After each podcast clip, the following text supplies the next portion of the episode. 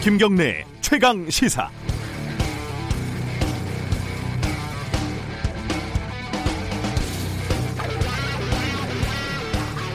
이번 선거 결과가 민주당의 승리냐 아니면 통합당의 패배냐 이렇게 묻는 거는 좀 부질없어 보입니다. 엎어치나 매치나 아니겠습니까? 하지만 중간고사에서 등수가 오른 게 내가 평소에 공부를 열심히 해서인지 아니면 다른 애들이 시험을 망쳐서인지는 그래도 조금 다르지 않겠습니까? 물론 두 가지 요인이 일정 비율로 섞여 있다는 게 정답이겠지만 어떤 요인이 더 컸는지는 앞으로 민주당이 스스로 보여줘야 할 대목이겠지요. 유권자들이 위임한 국회 백팔십 석으로 무엇을 어떻게 할 것인가? 아, 코로나와 경제 위기를 극복하는 구체적인 전략은 무엇이고 어떻게 실행할 것인가? 언론개혁과 검찰개혁을 말하는데 그 가, 방향과 강도에 대한 사회적인 합의는 어떻게 만들어낼 수 있는 것인가? 사회적 약자들의 안전과 생존의 최소 수준을 어떻게 설정하고 끌어올릴 수 있는 것인가? 할 일들이 참 많죠. 더구나 바짝 쪼그라든 제일 야당의 존재 때문에 성과에, 성과에 대한 무한 책임을 여당이 홀로 짊어져야 하는 매우 부담스러운 상황이 됐습니다. 문재인 대통령이 선거 결과를 두고 기쁨에 앞서 막중한 책임을 느낀다고 말하는 건 그냥 인세, 인사치레가 아니게 될 겁니다. 이제 옆집 피아노 소리가 시끄러워서 공부 못했다 이런 핑계를 댈 수가 없는 거죠. 옆집이 피아노를 팔아버렸거든요. 이천사 년 총선에서 과반을 차지한 뒤에 곧바로 지지율이 폭락하고 삼 년 만에 이천칠 년 대선에서 참패했던 열린우리당의 교훈을 많이들 얘기합니다. 단지 운이 좋았던 게 아니라 사실 공부도 꽤 열심히 했었다라는 사실, 그것을 스스로 입증해 주기를 백팔십 석 여당을 만든 국민들은 기다리고 있을 겁니다. 사월 십칠일 금요일 김경래 최강시사 시작합니다.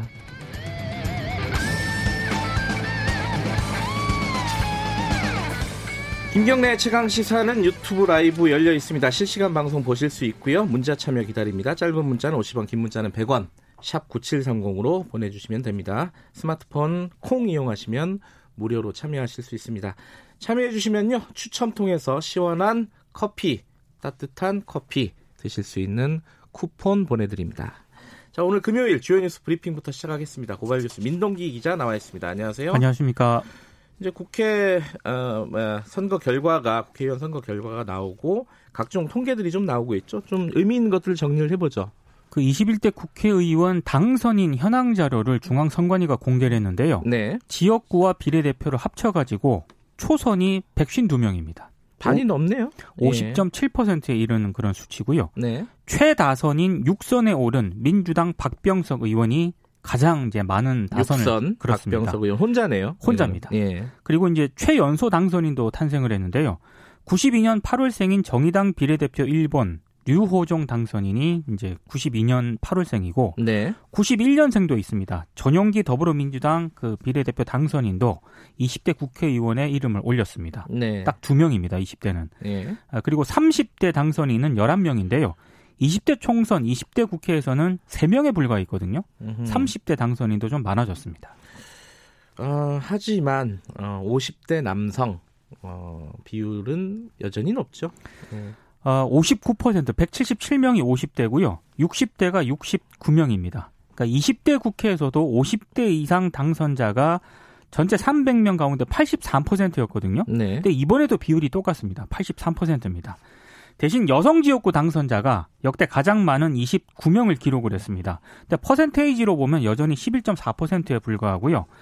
어, 여성 당선자 가운데 지역구와 비례대표를 합하면 오십칠 명입니다. 십구 퍼센트 정도 됩니다. 음. 네. 그러니까 지역구 당선자 이십육 명을 포함해서 여성이 오십일 명이었던 이십 대 국회보다는 여성 비율이 이 퍼센트 정도 늘어났습니다. 조금 늘었네요. 조금. 그렇습니다. 네.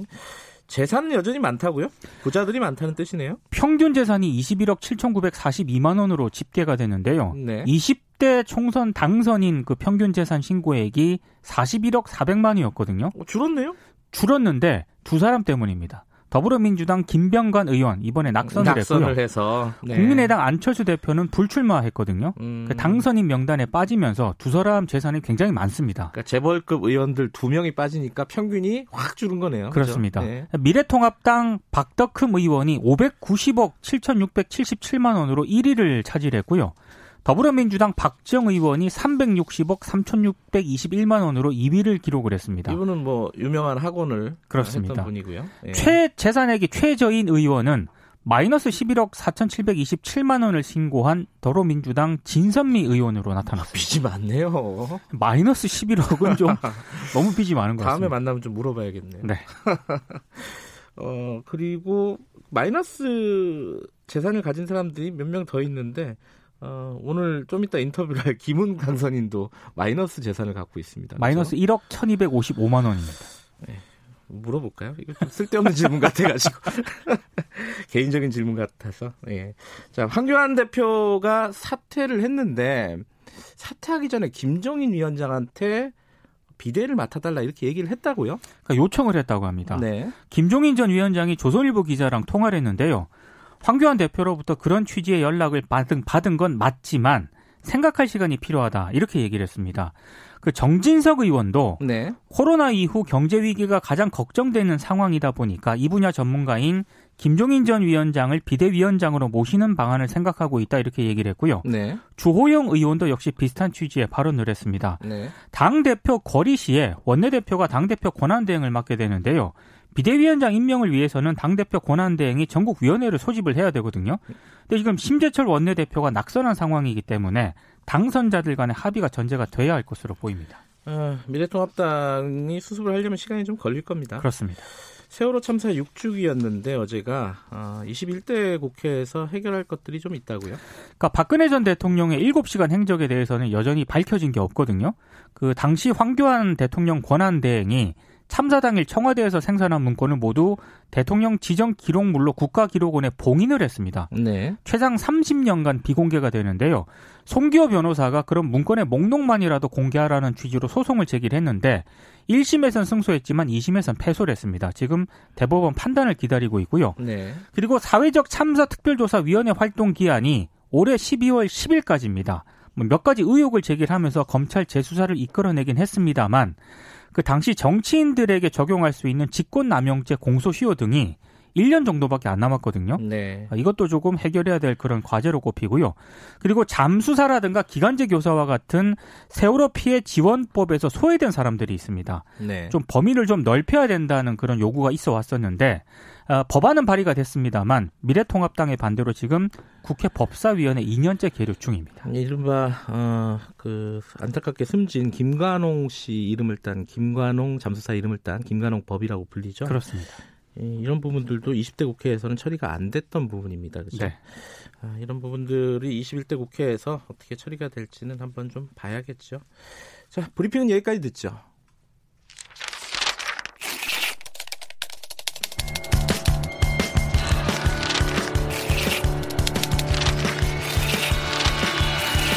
민동기의 저널리즘 M.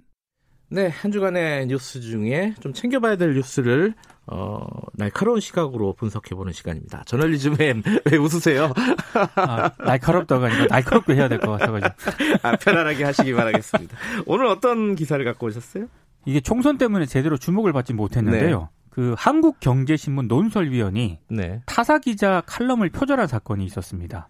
아, 원래 그, 이, 이런 사건은 종종 있는 법인데, 이번에 그 해당 논설위원이 칼럼 표절에 대해서 책임을 지고 사표를 제출했거든요. 어허. 한국경제가 즉각 사표를 또 수리를 했습니다. 한국경제 읽으신 분이 많을지는 모르겠는데, 자, 어, 언제 어떤 기사가, 어떤 기사를 또 가, 뺏긴 건가요? 이게 사월 칠일자에 실린 칼럼인데요. 사월 칠일. 예. 제목이 모두를 패자로 만드는 혐한. 반 베트남 적개심팔이라는 그런 제목의 칼럼입니다. 코로나 관련된 거네요. 예. 그 베트남에서 한번 그 다낭에 입국한 한국인 포함 승객들을 사전 통보 없이 자가격리한 사건이 네, 격리한 네. 사건이 있었는데 맞아요. 이 이후에 일부 국내 유튜버들이 반 베트남을 부추기고 있다. 그리고 돈벌이용 손님벌이 손님몰이를 위해서 혐오가 가득한 말이라든가 글로 음. 침소봉대를 일삼고 있다. 뭐 이런 내용입니다. 음, 내용 자, 내용은 좋네요. 내용은 좋은데요. 베트남 현지 상황을 소개하는 그 네. 문장에서 어, 지난 삼월 육일 아시아투데이 베트남 하노이 특파원이 쓴 칼럼 기자 수첩을 상당 부분 좀 참고를 한 게 문제가 됐습니다. 그러니까 한국경제의 논설위원이 아시아투데이의 기자 수첩, 기자 칼럼을 뺏겼다, 뺏겼다. 네. 어, 뺏겨도 이제 정도의 문제일 텐데 어느 정도로 뺏겼습니까? 많이 뺏겼습니다. 많이요? 미디어느라고 기자협회보가 이 내용을 보도를 했는데요. 네. 어, 아시아투데이 특파원이 쓴 칼럼을 구성한 열세 개 문장 가운데 네. 한국경제 논설위원이 참고한 그 문장이 여덟 개입니다. 아... 그러니까 상당 부분 좀 많이 참고를. 절반 이상을 갖다 썼다는 거네요. 그리고 미디어오늘과 기자협회보 등이 구체적으로 이제 이 내용을 인용한 부분을 참고를 해보니까, 저 보니까요. 예. 정말 좀 비슷하게 많이 음... 참고를 했더라고요. 예. 물론 출처는 전혀 밝히지 않았습니다. 이게 예. 문제가 된 겁니다. 칼럼을 베낀다는 건 참 이해가 제일 되진 않네요. 그 논설위원이 음. 기자 칼럼을 베낀다는 게 좀 음... 그렇습니다. 자존심도 있는데 보통은. 어쨌든 사표를 냈고 수리를 했다는 거네요. 네. 지난 구일 사표를 제출했고 이게 바로 수리가 됐는데요. 본인도 인정했다는 뜻이네요. 그죠? 그렇습니다. 네. 원래 한국경제는 자체적으로 이 경위를 파악을 해서 당사자를 인사위원회에 회부할 방침이었다고 밝혔는데 네. 근데 스스로 사표를 제출을 해서 곧바로 수리가 되는 선에서 마무리가 되는 것 같습니다. 음, 그러면 뭐 사건은 일단락이 됐고 정리가 된 거 아닌가요? 어떻게? 문제가 있는 게요. 예. 사표를 제출하고 사표를 수리했습니다. 네. 그리고 이제 기사는 삭제를 했는데 네. 이 과정에서 표절 사태가 어떻게 발생을 하게 됐는지 음... 독자들에 대한 사과라든가 사과문 게재가 전혀 없었습니다. 음흠. 그냥 기사 삭제, 사표 제출, 수리 이걸로 끝났는데요. 한국경제가 이걸 해명을 했거든요. 해당 기사는 편집국과 별개로 논설위원이 독자적으로 써왔던 것이다. 당사자가 먼저 잘못을 인정하며 사표까지 낸 상황이기 때문에 공식 사과 등의 조치는 아직 고려하지 않고 있다. 이렇게 해명을 했습니다. 개인의 일탈이다 뭐 이런 거네요. 저는 좀 이게 이해가 안 가는데요. 구렁이가 담 넘어간다 이렇게 얘기를 하죠. 보통 이런 걸 보고. 근데 네. 사실 그 국내에서 기사 표절 문제가 심각하게 생각하지 않는 그런 분위기가 있는 것 같습니다. 예. 그러니까 외국 언론 같은 경우에 기사 표절을 굉장히 심각하게 다루는데요. 이게 교과서처럼 드는 사례가 있습니다. 뉴욕타임스의 제이슨 블레어 기자 사건인데 네. 이천이년부터 이천삼년 사월까지 일흔세 개 기사 가운데 서른일곱 건에서 기사 표절 의혹이 제기가 됐거든요. 이것 때문에 뉴욕타임즈 당시 편집인과 편집국장이 물러났고요. 뉴욕타임즈는 일곱 개 면에 걸쳐서 이 기사 조작 사건을 지면에 통해서 보도를 하기도 했습니다. 네. 우리와는 대응 방식이 완전히 좀 다르다고 봐야 될 것 같습니다.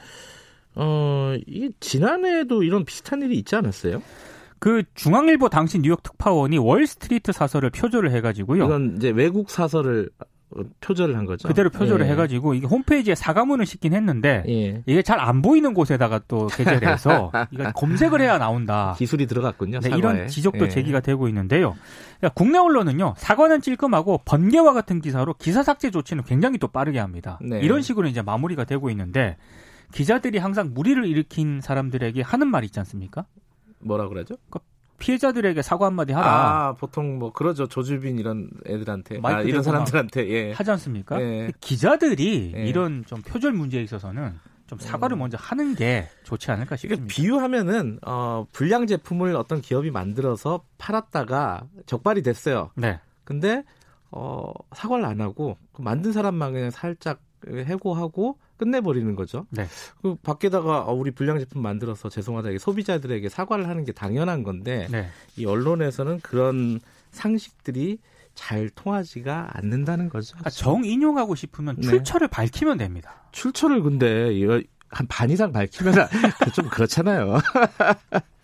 어쨌든 참 이게 씁쓸한 얘기입니다. 자, 오늘 저널리즘 M까지 고발뉴스 민동기 기자였습니다. 고맙습니다. 고맙습니다. 김경래 최강시사 듣고 계신 지금 시각은 일곱시 삼십사분입니다. 김경래 최강시사는 짧은 문자 오십 원, 긴 문자 백 원인 문자번호 샵 구칠삼공 무료인 어플 콩으로 참여하실 수 있습니다. 유튜브 라이브로도 함께합니다. 네, 사일오 총선 끝났지만 선거의 후폭풍은 계속되고 있습니다. 한동안 뭐 오랜 시간이 걸리겠죠. 후폭풍을 수습을 하는 데는요. 자, 이번 선거에서 어, 화제의 당선인들 오늘까지는 좀 만나볼 필요가 있을 것 같습니다. 근데 섭외를 하다 보니까 어, 공교롭게도 어, 두 분이 섭외가 됐어요. 그 서울 송파구 갑의 김웅 당선인 그리고 어, 안산 단원을의 김남국 당선인. 두 분이 이제 법조인이기도 하고 검사 출신, 변호사 출신 그리고 좀 대척점에 있습니다. 지금 검찰 개혁이나 이런 부분에 대해서 어, 두 분들을 좀 차례로 좀 연결을 해보겠습니다. 먼저 서울 송파구 갑의 김웅 당선인 연결돼 있습니다. 안녕하세요. 예, 안녕하십니까, 김웅입니다. 네, 어, 뭐 하루쯤 지나서 이제 좀 마음이 뭐랄까요, 어, 수, 뭐랄까 정리가 좀 되셨습니까? 어떻습니까? 글쎄요, 정리가 그렇게 쉽게 되는 건 아닌 것 같아요. 워낙에 이번 선거가 격렬한 그 결과를 낳아서 네. 좀 더 시간이 걸리지 않을까 싶습니다. 어, 그 어제 새벽에 이제 당선이 확정될 때의 어떤 짜릿함, 이게 아직 좀 남아 계시죠? 어떻습니까?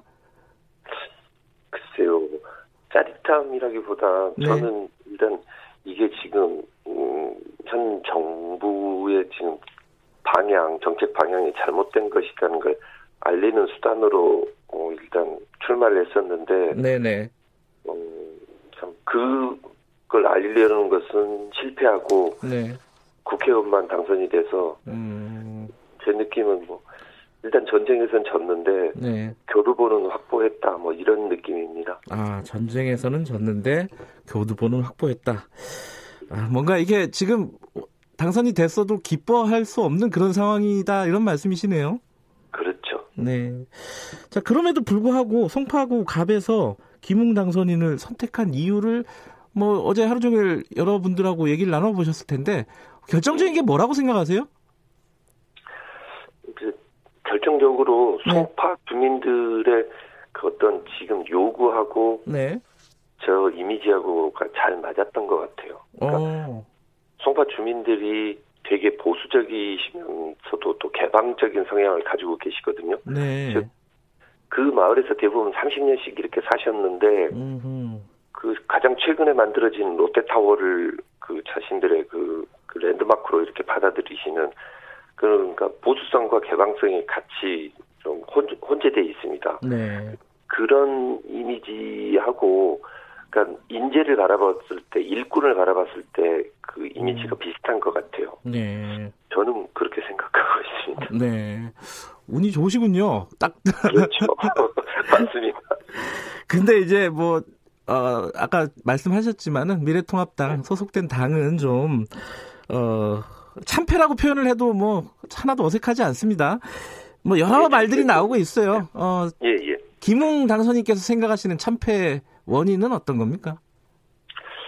결국 이제 선거는 중도층에 있는 오 퍼센트, 십 퍼센트가 네. 결정을 짓지 않습니까? 네. 저희 당이 수도권에서 참패를 했을 때 뭐, 압도적으로 진 건 아니거든요. 네. 근데 이 중도층들이 다 돌아선 겁니다. 가운데 십 퍼센트가. 네. 저기 그 구로 올해 나왔었던 김용태 의원이 어제 페북에 이런 이야기를 하거든요. 네. 실력과 품격을 갖추지 못한 상태에서 심판을 외쳤다. 음. 그게 정확했던 것 같고요. 네. 또 하나는 저는 사실 이제 저희 당에서 강남병에 네. 김미균 후보를 처음에 공천을 했다. 그, 뭐, 결국은 취소를 했지 않습니까? 예. 그 모습을 지켜보면서, 아, 이번 선거 어렵겠다라는 생각이 좀 들었었거든요. 네. 결국, 중도층을, 아니면은 조금 생각이 다른 사람은 전혀 포용하지 않겠다라는 걸 그대로 보인 것 같아서, 네. 이게 악영향을 미치겠다 싶었는데, 음. 그때 이미 벌써 좀 예포된 거 아니었나 싶습니다. 뭐, 막판에 막말, 어, 예컨대 뭐 차명진 후보 같은 경우에 막말 이런 것들이 영향을 많이 준 건 사실이겠죠, 그죠? 엄청나죠. 왜냐하면 음. 제가 아까 말씀드렸던 가운데 중도층 같은 경우에는 사실 네. 양측 지지자들의 그런 정책이나 공약 그것보다는 저 사람들이 과연 양쪽 다 지금 불신을 하고 바라보고 있는데 네. 그 상태에서 그런 막말을 하는 것은 거의 그 독약을 뿌리는 거랑 마찬가지죠. 저는 이제 그거 바라보면서 네. 정말 죽으라고 뛰어가는데 네. 떠나가는 막차를 이렇게 바라보는 그런 심정이었습니다. 막판까지 불안하셨겠네요. 본인 선거도. 그렇죠. 예. 예. 자, 이 얘기 뭐 오늘은 뭐 짧게 좀 여쭤보겠지만은 자, 예. 검찰 개혁에 대한 것들이 아무래도 총선 끝나고 나서 본격적으로 얘기가 나올 거예요. 국회든 어디든. 예. 그렇죠. 어, 검경 수사권 조정 관련해가지고 김웅 당선인께서는 어, 거대한 음모다 이렇게 얘기하신 적도 있고요. 하지만 검찰개혁은 국민적인 어떤 요구가 있습니다. 검찰개혁에 대한. 어, 그럼요. 예, 검찰개혁에 대한 방향은 어때야 된다고 보세요? 좀 짧게나마 좀 말씀을 들어보죠. 일단 검찰개혁이나 모든 그 수사기관의 권력은 네. 분산을 시켜야 됩니다. 네. 그러니까 검찰 검찰이 문제 가장 문제되는 건 뭐냐면 네. 직접 수사, 특수 수사가 너무 많은 거였거든요. 네. 그러니까 그 부분을 줄이고 네. 모든 수사는 견제와 통제를 더 늘리는 방향으로 그리고 네. 수사기관들은 분산시키는 방향으로 가야 됩니다. 아, 그건 뭐 뭐랄까요? 되게 교과서적인 전제일 것 같은데. 아니요, 그, 그게 아니고 예. 그게 사실은 어, 이번에 패스트트랙에 안에 나갔던 법안 빼고 네. 나머지 모든 법안들은 다 그 방향입니다. 아하. 그러니까 검찰의 직접 수사를 줄이고 네. 오히려 수사 지휘를 강화시키고 경찰은 분산시키는 네. 검찰도 분산시키고 이런 방향들의 법안들이 대부분 나갔었는데 네. 그거와 정반대로 검찰이 직접 수사는 그대로 유지되되 오히려 수사 지휘는 없애는 음. 그 법안만 지금 통과가 돼 있는 상태죠. 어 그러면 이제 검경수사권 조정이나 공수처나 그 공수처는 어떻게 보십니까? 공수처도 어, 어떤 권력을 분산하는 효과가 있는 거 아니에요? 지금 말씀하신 것처럼? 어, 저는 아마 저 인터뷰하신 걸 보시면 알겠지만 공수처 네. 자체에 대해서 반대해 본 적은 한 번도 없고요. 네, 네, 네. 이번 공수처 법안을 네. 최소한 과거 그 권은희 의원이 내세웠던 그 법안 정도만큼이라도 네. 보완을 해야 음. 공수처가 제대로 설 수 있다는 게 그게 제 항상 주장이거든요. 네, 알겠습니다. 어, 뭐 이 검찰 개혁과 관련된 자세한 얘기는 다음에 한번 좀 들어보도록 네. 하고요. 네, 네. 지금 며칠 안 되셨지만 며칠이 아니죠. 하루 되셨네. 이제 당선되고 네. 네. 검사 시절과 정치인 시절은 뭐가 다를 것 같습니까? 어, 이 검사는 약간 좀 사실에 대한 어떤 엄격함 이런 것들이 굉장히 강조되는 직업이잖아요. 검, 정치인은 어떤 직업인 것 같습니까? 그러니까 검사는 사실. 네. 그... 움직이지 않는 거, 그러니까 뭐 운동으로 따지면 약간 골프 같은 것 같아요. 네. 그러니까 과거 이미 확정된 과거에 대한 걸 찾아 나, 나가는 음. 작업인가 하면 이 정치인은 약간 축구 같은 것 같아요. 아하. 움직이는 공을 여러 같은 팀과 여러 같이 움직 그 음. 몰고 가는 그런 작업인 것 같거든요. 그래서. 네. 어, 소통을 하는 거하고 예측 네. 능력이 되게 중요하지 않을까. 음. 감히 하루짜리 당선이. 알겠습니다. 이, 저, 짧게나마, 어, 국회 네. 시작이 되면은 이것부터 본인은 좀 추진해보고 싶다. 요거 한 말씀 듣고 마무리하죠. 예. 일단은 저희 당이 예. 어, 실력을 갖추는 게 일단 가장 중요하다고 생각합니다. 네. 일단 국회가 열리면 어, 저희 당 의원들하고 공부하는 모임을 좀 만들어보고 싶습니다. 하하, 알겠습니다. 앞으로 의정활동 기대해보겠습니다. 오늘 고맙습니다. 네, 감사합니다. 네, 김웅 서울 송파구 갑 당선인이었고요. 자, 어, 똑같이 접전 지역이었습니다. 막판까지 뭐 역전 어, 되냐 안 되냐 이거 가지고 굉장히 마음을 졸였던 분입니다. 안산 당원, 단원 의뢰 김남국 당선인 연결합니다. 안녕하세요. 네, 안녕하세요. 안산 단원을의 김남국입니다. 아, 목소리가 밝으시네요. 먼저 축하드리고요. 네, 감사합니다. 어제 세월호 시 육 주기였어요. 안산 단원을은 뭐 어, 특별한 의미가 있었을 것 같습니다. 어제 어떻게 보내셨나요? 네, 어제는 세월호 추도식을 다녀왔고요. 네. 또 세월호 추도식을 다녀, 다녀온 이후에는 가까운 몇몇 지인과 세월호 기억교실을 다녀왔습니다. 네. 어, 그래서 어제 이제 당선된 지 첫날이었는데 어, 기뻐하기보다는 좀 네. 마음을 무겁게 가다듬는 음. 날이었습니다. 네. 선거, 뭐, 개표 얘기 하나 더 여쭤보면요. 하루 지났지만은, 이 박순자 후보 같은 경우에 미래통합당, 뭐, 지역구 네. 활동 오래 하셨던 분이고, 네. 굉장히 조직, 조직력도 있고 그랬을 것 같은데, 어, 개표, 뭐, 뭐라 그러죠? 사전, 어, 출구조사. 출구조사에는 김남국 후보가 이긴 걸로 나왔잖아요. 네네. 그때 안심을 하셨습니까? 아니면 계속 불안하셨어요? 언제까지 불안하셨습니까? 어, 개표 마지막 확정되는 시간까지 계속 불안한 상황이었고요. 네. 네, 저희 지역의 상대 후보였던 박순자 의원님께서 또 안산 발전위에서 굉장히 많은 역할을 또 네. 하시고 또 지역에서 주민들과 소통을 굉장히 잘하셨기 때문에 마지막까지 긴장의 끈을 놓칠 수가 없었습니다. 네, 근데 막판에 김남국 후보 관련해가지고 팟캐스트, 뭐 성희롱성 팟캐스트에 참여한 거 뭐 이런 의혹들이 막 불거졌잖아요. 네네. 그게 아무래도 영향을 좀 줬다고 봐야겠죠? 어떻게 보세요? 분석을 사후적으로 하면은? 네, 상당히 영향을 미쳤다라고 생각이 들고요. 예. 어, 제가 직접 하지 않은 발언이었지만 우선 네. 그 부분에 대해서는 어, 굉장히 좀 죄송하고 진심으로 좀 사과를 드리고 싶습니다. 네. 어, 다만 이게 선거 과정에서 이게 엠번방으로 엮일 사건이 아니었는데 엠번방으로 엮는다든지 네. 아니면 차명진 의원의 세월호 막말과 같이 함께 묶어가지고 어, 제가 하지 않은 발언이었는데 참여한 것만으로 문제다라고 하면서 무리하게 공격을 했던 것은 적절한 평가가 아니었다라고 생각이 들고요. 네. 또 그리고 더불어서 선거 당일에까지 수사 착수했다라고 하면서 대대적으로 보도를 한 것은 일정 부분 선거에 개입이 있었던 것 아닌가라는 그런 생각도 듭니다. 음. 일반적으로 고소고발을 하고 이십사 시간 하루 만에 선거 그 수사를 착수하는 게 수사를 착수하는 게 사실은 굉장히 이례적이고 예외적인 음. 사건이거든요. 네. 그런데 휴일인 투표 당일날 수사에 착수했다라는 보도가 하루 종일 보도가 된 것. 네. 저는 좀 이게 상당히 좀 어, 무리하지 않았나라는 그런 생각이 듭니다. 그게 이제 고발한 거는 그거잖아요. 그 예컨대 이제 청소년들이 볼 수 있게 돼, 돼 있다 지금 시스템이 그 부분을 지금 고발을 한 거죠. 네, 그러니까 음. 성인 그 청소년 유해 매체물이라는 것을 표시를 해야 되는데 예. 이것은 제작자에게 그렇죠. 의무가 있는 것인데 음. 제가 출연자인 제가 거기에 대해서 의무가 있는 것이 임무가 있지도 않은데 그것에 대해서 고발이 들어오고 네. 더더욱이 여러 굉장히 일반적인 사건도 그렇지만 여러 다른 사건들은 수사 착수가 굉장히 수시간 음. 수일이 걸리고 어떤 경우는 수개월 동안 수사 착수조차 하지 않은데 선거 당일날 굳이 제가 누가 보더라도 혐의가 그건 있기가 어려운 사건을 대대적으로 네. 수사 착수했다는 보도가 되고 투표 당일날 하루 종일 자막으로 티비나 이런 곳에 수사 착수되었다라고 하면서 김남국 이름이 떴다라고 음. 하는 것은 이것은 조금 모, 모종의 어떤 의미가 있다고 저는 생각이 듭니다. 그러니까 수사 착수가 어, 검찰에서 한 거죠? 네, 검찰에서 수사 착수했다고 보도가 되는 거예요. 배당을 한 거고요, 그죠? 예, 예. 그 부분이 김남국 후보자 입장에서는 어, 검찰이 일반적이진 않은 것 같습니다. 예, 검찰이 예. 수사에 아, 선거에 개입하려는 어떤 의, 어, 모습이 아니었나라고 지금 의심하신다는 거죠, 그죠? 뭐 그렇게까지 의심한다기보다는요, 네. 굉장히 좀 일반적이지 않고 이례적인 네. 그런 어떤 음... 보도였던 것 같습니다. 알겠습니다. 그 검찰 어, 검찰 수사 과정을 좀 지켜보도록 하고요. 자, 안산 단원을은 사실은 김남국 후보에게는 좀 낯선 곳이잖아요. 네. 그 유권자들이 더군다나 여기는 세월호 유가족들도 굉장히 많은 좀 우리나라에서는 좀 특별한 곳입니다.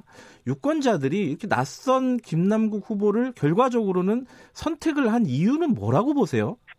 네, 우선 시민들과 국민들이 선택해준 것을 무겁게 받아들이고 있고요. 네. 어, 김남국이라는 인물이 정말 뛰어나서 선택을 했다라기보다는 네. 이 코로나십구로 인한 경제 위기를 잘 극복해라라는 국민들의 뜻이 있었다고 생각이 됩니다. 네. 그래서 지금 현재 집권 여당인 더불어민주당이 완전히 다 잘하고 있는 것은 아니지만 네. 집권 여당에게 힘을 실어줘서 국정 안정을 시키고 네. 코로나십구로 인한 경제 위기를 빨리 좀 극복하라라는 의미가 있었다고 생각이 들고요. 네. 또 거기에 더해서 박순자 의원님께서 안산 발전을 위해서 굉장히 많은 역할을 하고 많이 어, 국민들과 좀 소통하는 그런 모습을 보이긴 했지만 네. 또 한편으로는 좀 과거와는 좀 다른 정치, 새로운 인물과 좀 새로운 정치에 대한 국민들의 기대감이 좀 반영되지 않았나라는 전 생각이 듭니다. 지금 그 김남국 후보 관련해서는 이제 선거 전에도 그렇고 지금도 그렇고 이 조국 수호대 이런 식으로 카테고리를 만들어서 이름을 붙이는 일부 언론들이 있습니다. 네. 그, 그런 기사를 보시면 어떤 느낌이 드십니까? 그 조국 수호대라는 이름 마음에 드세요? 네, 제가 네, 했던 것은 네. 이제 물론 조국 장관이 가지고 있었던 검찰 개혁이라고 하는 상징성 네. 그리고 조국 전 장관에 대한 수사 과정이 정말 불합리하고 굉장히 이례적이고 이것은 정치적 어떤 문제가 있는 것이다라는 그런 비판이었고요. 네. 결국에는 이제 검찰 그 조국 백서 저자다라고 하면서 굉장한 많은 공격과 비판이 들어왔었는데요. 네. 저는 제가 이 부분에 대해서는 분명히 인정을 하고 긍정을 하면서 제가 정치적 자산으로 가져가는 한편 또는 정치적으로 극복해야 될 과제라고 저는 생각이 듭니다. 네. 어, 조국 백서라고 했던 것이 어떤 개인에 대한 위인전, 조국 전 장관에 대한 이야기를 쓰겠다라는 것이 아니고요. 네. 정말 그냥 상식적인 물음, 물음, 우리 사회 정의가 있어야 되고 어떤 권력도 심판받을 수 있고 비판받을 수 있어야 되는데 검찰권은 그러지 못했다. 그래서 이 조국 백서라고 하는 것은 조국 전 장관에 대한 이야기가 아니라 음. 검찰 개혁 백서이기 때문에 이 검찰 개혁과 관련된 부분은 제가 해당 상임위에 들어갈 수 있을지 없을지는 모르지만 네. 그것과 무관하게 힘을 실어서 끝까지 추진할 과제로 삼고 있습니다. 예, 조금 전에 김웅 당선인, 검찰 출신 김웅 당선인이 검찰 개혁에 대해서는 큰 틀에서 동의하되 지금 검경 수사권 조정이라든가 공수처법 같은 경우에는 좀 문제가 있는 소지가 있다 이런 얘기를 하셨어요. 어, 여기에 대해서는 어떻게 생각하십니까? 네, 당연히 어떤 법안이든지 문제가 네.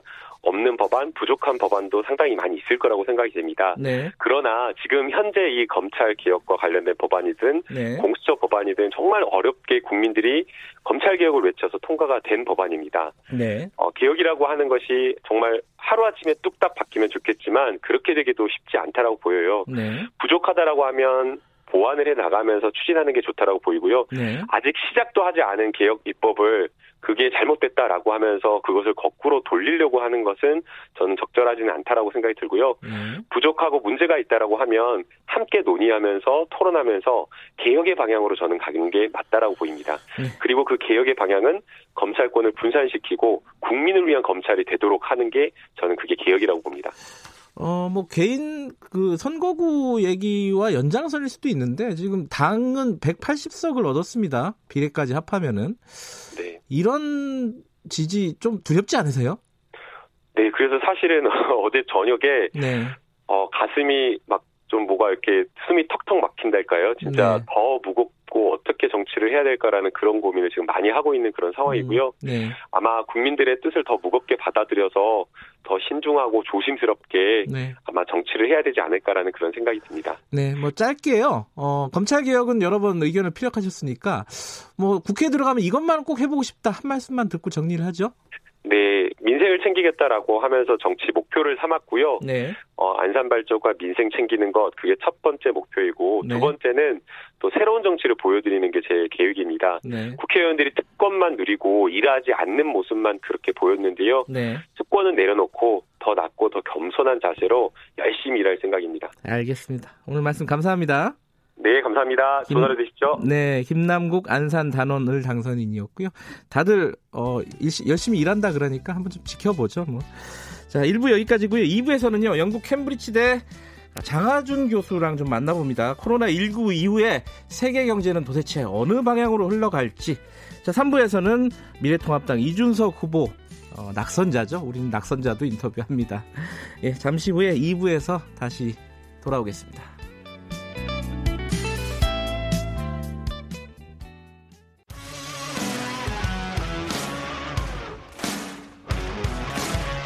뉴스타파 기자 김경래 최강 시사.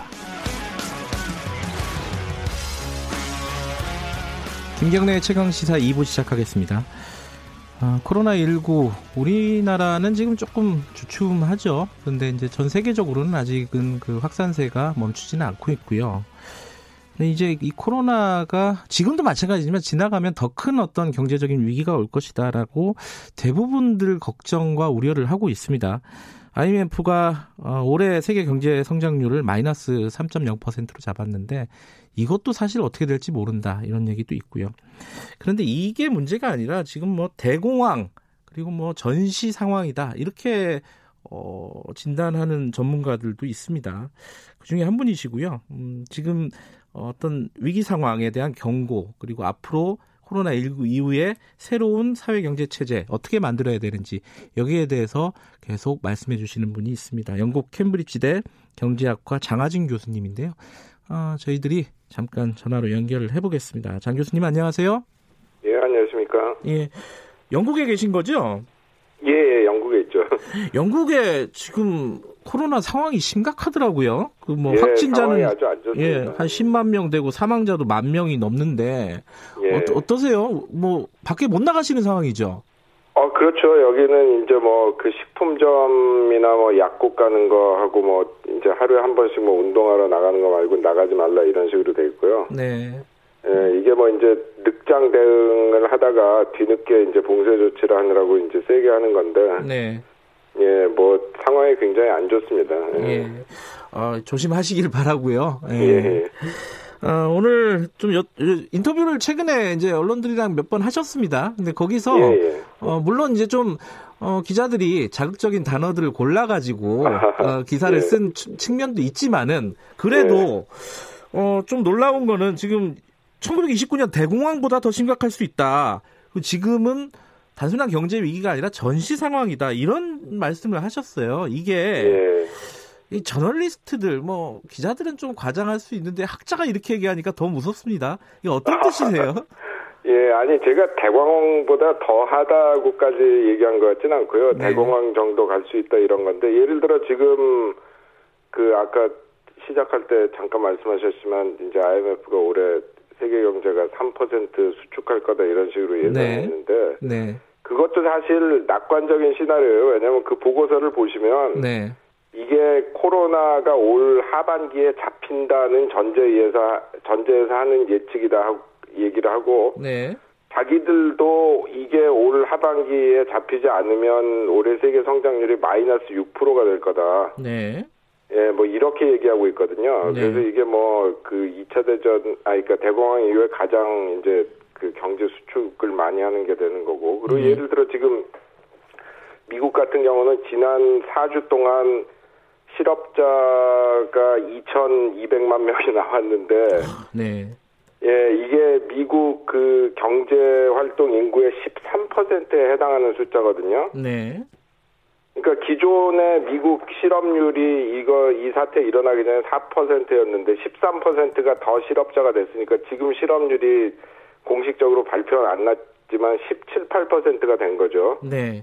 예, 그리고, 그러니, 그리고 이제 앞으로 한 최소한 두 달 정도는 지금 같이 소위 록다운 상태에 있을 텐데 뭐 앞으로 이제 실업이 늘어나는 속도가 좀 줄어든다 그래도 뭐 이십 퍼센트는 따놓은 당상이고 네.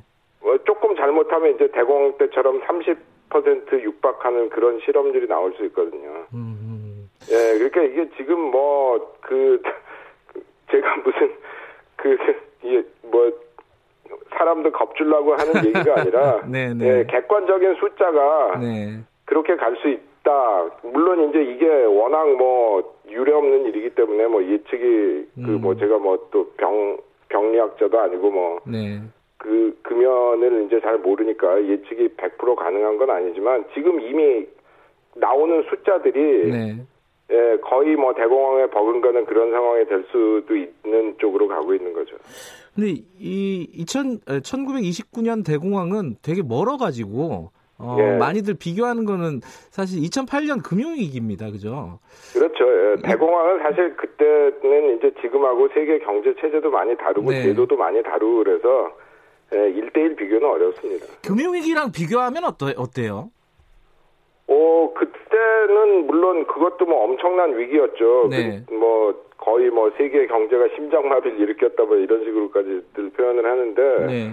근데 이제 그때는 말하자면은 위기가 한쪽에서 터진 거거든요. 그러니까 이제 말하자면은 그 주택 시장을 중심으로 해가지고 거기 거품이 끼고 그 과정에서 이제 그 괴상한 파생 상품 같은 것들 많이 만들어가지고 네. 이제 자산 시장에 거품이 뭐 확 끼면서 그게 터져가지고 이제 문제가 된 건데. 네.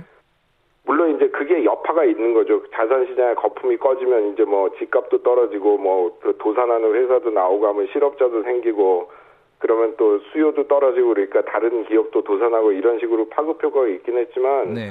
주로 금융 시장에서 이제 문제가 생긴 건데 요번에는 완전히 모든 데서 다 위기가 생, 생긴 거거든요. 그러니까 음. 우선 공장이 돌아가질 못하니까 네. 예, 그 뭐 사람들이 가게를 가지를 못하니까 경제가 순환이 안 되는 겁니다. 그러니까 그 금융뿐이 아니라 생산, 소비 전반에 걸쳐서 온 위기이기 때문에 네. 그때하고 비교하면 훨씬 더 큰 위기죠. 네. 지금 이제 그 지금 말씀을 들어보면은 두 가지 정도의 이제 그 이어지는 질문이 떠오르는데요. 하나는 뭐 네. 대응을 어떻게 해야 되느냐인데 그건 조금 이따 네. 여쭤보도록 하고요. 네. 근데 지금 그런 비관적인 전망 말고 어, 일부에서는 네. 뭐 V자, 네. 뭐 L, 어, U자 이런 반등을 할 것이다 경제가 주가라든가 아, 경제라든가 네. 이런 낙관적인 시각이 아, 뭐 아주 일부는 있습니다. 이런 네. 시각에 대해서는 어떻게 생각하세요? 글쎄 뭐 U자까지는 몰라도 V자는 말이 안 되는 게 네. 이게 지금 백신이 개발이 안 되면은 경제가 옛날처럼 정상으로 돌아갈 수가 없거든요. 음. 예, 근데 지금 이게 백신 개발이 낙관적으로 보는 사람도 십이 개월, 보통 십팔 개월 더 이상 걸릴 수도 있다 이렇게 얘기하는데. 그렇죠. 예. 예, 그런 식으로 최소한 앞으로 십이 개월 동안에 경제가 뭐 지금같이 완전 마비나 아니래도 제대로 돌아가지를 못하면, 네, 그건 V자라는 건 말도 안 되고요. 네.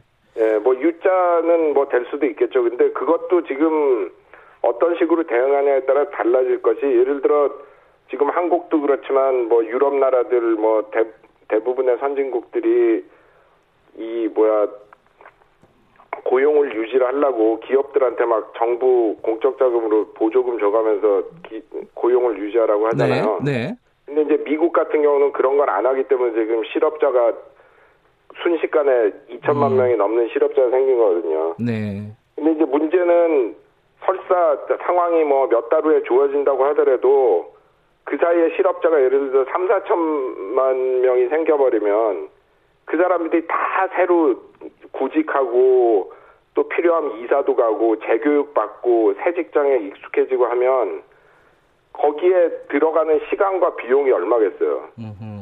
그러면 그런 재적응 기간이 또 최소한 몇 달은 필요할 거란 말이에요. 네. 네, 그러니까 뭐 V자라는 거는 뭐 말이 안 되는 거고요. 네. U자도 뭐 사실 지금 그 U도 이제 바닥이 얼마나 긴 U자냐 그거는 아, 알기 힘들죠. 예. 올라가는 데가 보이지가 잘 않는다는 말씀이시네요. U자라고 하더라도. 그죠? 그렇죠. 예. 네. 그게 이제 뭐 그 지금 뭐야 다른 뭐 개혁 뭐 재조직 뭐 이런 거는 둘째치고라도 일단 병을 잡아야 이게 뭐가 음. 그 재가동이 되는 건데, 예, 그 점이 불확실하다는 거죠. 예, 아까 아이엠에프 말씀하셨는데 전망치, 예, 어, 세계 경제 어, 일단 지금은 마이너스 삼 점 영 퍼센트 잡았는데 한국은 마이너스 일 점 이 퍼센트를 잡았어요. 그래가지고, 예, 이게 이제 뭐 경제에 대해서 뭐 잘 모르는 어, 사람들은, 예, 야, 한국은 그래도 좀 낫구나, 예, 어, 좀 안심할 수 있는 거 아니냐 이렇게 생각할 수도 있는 것 같아요. 어떻게 보세요? 글쎄, 뭐, 안심까지는 아니지만, 아니, 다른 나라보다는 훨씬 낫죠. 그러니까 그래요? 뭐, 다른 음. 나라하고 비교할 때 일찌감치부터 검사, 추적 열심히 해가지고 상황을 잘 통제를 했기 때문에, 네, 예, 다른, 지금 가장 뭐, 사정이 좋은 나라라고 할 수 있어요. 근데 이제 문제는 뭐냐면 한국이 또 그 수출 의존도가 높기 때문에, 네, 뭐, 우리나라 경제만 잘 돌아간다고 해가지고 되는 게 아니거든요. 음. 예, 예를 들어 뭐, 미국이나 유럽이 생각보다 더 떨어져 버리면, 네, 예, 지금 뭐, 그, 마이너스 일 점 이 퍼센트라는 것도 더 하향 조정해야겠죠. 왜냐하면 수출이 안 되면 경제가 돌아가질 않으니까. 네. 그, 지금 이제 전 세계 대응을 지금 잠깐 말씀하셨는데, 예, 어, 지금까지 나온 대응들을 합하면 한 오조 달러 정도 된다고 합니다. 사실 이게, 예, 감이 안 잡히는 숫자예요, 저희들한테는. 아, 그렇죠. 예. 뭐 오조 달러가 이게 어느 정도 되는지 잘 모르겠어요, 예, 사실. 어, 의미 있는 숫자이고 의미 있는 대응입니까? 어떻게 평가하십니까? 예, 아니, 뭐, 지금, 뭐, 그 액수를 가릴 때가 아니죠. 필요한 거를 투입을 해가지고 해결을 해야 되는 상황인데, 이제 그래서 뭐, 준전시 그런 표현을 제가 그, 음. 자꾸 쓰는 건데, 네, 예를 들어, 이 차 대전 때, 아이, 뭐, 이 재정적자 걱정되니까 뭐, 어, 돈 적당히 풀어서 적당히 싸우자, 이런 게 안 되잖아요. 네. 예, 그, 꼭 이겨야 하는 거거든요. 음흠. 그렇기 때문에 이제 모든 나라에서 뭐, 옛날에 상상할 수 없는 방법까지 동원해가지고, 사실 예를 들어 육 개월 전만 해도 누가 아 이거 그 실업자 많이 나오면 안 좋으니까 정부에서 보조금 줘가지고 기업들이 고용 유지하게 하자 했으면은 공산당이라고 했을 거라고요. 근데 네, 지금 다들 하고 있거든요. 그 뭐 어, 시장 경제 원조라는 영국 같은 나라에서도 다 하고 있는데, 그래서 네, 이제 굉장히 뭐, 그, 말하자면은 극한 상황이기 때문에 극한 처방이 나오는 건데, 네, 근데 이제 중요한 거는 돈을 푸는 액수가 문제가 아니라 돈을 어떻게 푸느냐가 문제거든요. 그러니까, 네, 예를 들어 이천팔년 금융위기 이후에도 돈을 풀었는데 그 돈을 말하자면은 금융기관에만 자꾸 줘가지고 실물 경제에 돈이 안 흘러 들어가니까 푼 양은 많은데 사실 그거에 비해서 효과가 별로 없었단 말이에요. 네. 그래서 요번에는 이제 그런 짓을 하지 말고 이제 진짜 돈이 필요한데 돈을 줘야 된다 뭐 이런 얘기들을 많이 하고 있고, 네, 뭐 한데 아직도 이제 주로 그 정책가들은 주로 생각하는 게 아 뭐 중앙은행에서 돈 풀고 이자율 깎고 이제 자꾸 이런 것만 생각하니까, 그래서 이제 자꾸 이걸 뭐 재난소득을 줘야 된다, 뭐 고용을 유지해야 된다, 이제 이런 방법들이 나오는 거죠. 네. 그리고 음. 지금 이제 특히 어려운 거는 뭐 우리나라는 그 정도는 아니지만 뭐 지금 유럽이나 미국은 그 돈을 줘도 사실 소비를 하기 힘든 상황 아닙니까? 뭐 음. 술집도 닫았지, 뭐 미장원도 닫았지, 식당도 닫았지, 가서 돈 쓸 데도 없거든요. 네. 그러니까 지금 굉장히 그 기존의 경제 정책이 통하지 않는 그런 상황이 많아요. 이천팔 년도 금융위기 때 돈을 풀었는데 그게 금융기관에만 쌓여가지고 결국 그 모순이 지금까지 누적이 됐다. 이런 말씀을 여러 차례 지적을 해주셨잖아요. 그렇죠. 예, 예. 근데 지금은 그럼 지금 말씀하신 대로 돈을 어떻게 푸느냐가 중요한데 풀어봤자 쓸 예. 수가 없다. 그럼 어떻게 해야 되는 거예요? 방법이 없는 거 아니에요? 아니 그래도 이제 그 음. 기본적인 사람들이 생활은 해야 되잖아요. 네, 뭐 네. 나가지는 못하더라도 일단 음식이라도 사서 먹어야 되고 전기세 내야 되고, 네, 예, 뭐 그 수도세 내야 되고 인터넷 해가지고 밖의 세상이랑 소통이라도 조금 해야 되고 그러니까 그런 음. 기본적인 생활에 필요한 그러니까 돈이 일단 지원이 돼야 되는데 지금 뭐 이 영국이나 유럽 나라들 뭐 한국만큼 그, 아, 그러니까 한국보다 경제 상황도 훨씬 안 좋고, 뭐, 네. 다 닫아놓고, 그 다음에 한국만큼 뭐 배달 같은 것도 잘 안 돼 있고 그래가지고, 네. 막 이, 그 노인들은 이제 뭐 병에 위험하니까 집에서 나오지 말라고 하는데, 하다못해 음식 배달 시켜 먹기도 힘들어요. 음. 그 슈퍼에서 배달 같은 거 받을래도 뭐 인터넷으로 신청하면 뭐 이 주일에 온다 뭐 이러니까 막 그래서 굶는 분들도 생기고, 네. 예, 그래서 지금 뭐 하여튼, 그 상황이 굉장히 그렇기 때문에 음. 이거를 그 그런 기본 소득이라도 줘야 뭐 그 생계라도 유지할 수 있는 분들이 많이 생겨서 네. 예, 그 뭐 옛날처럼 돈을 쓰지는 못할지라도 그런 분들한테 그 생계를 보장을 해줘야죠.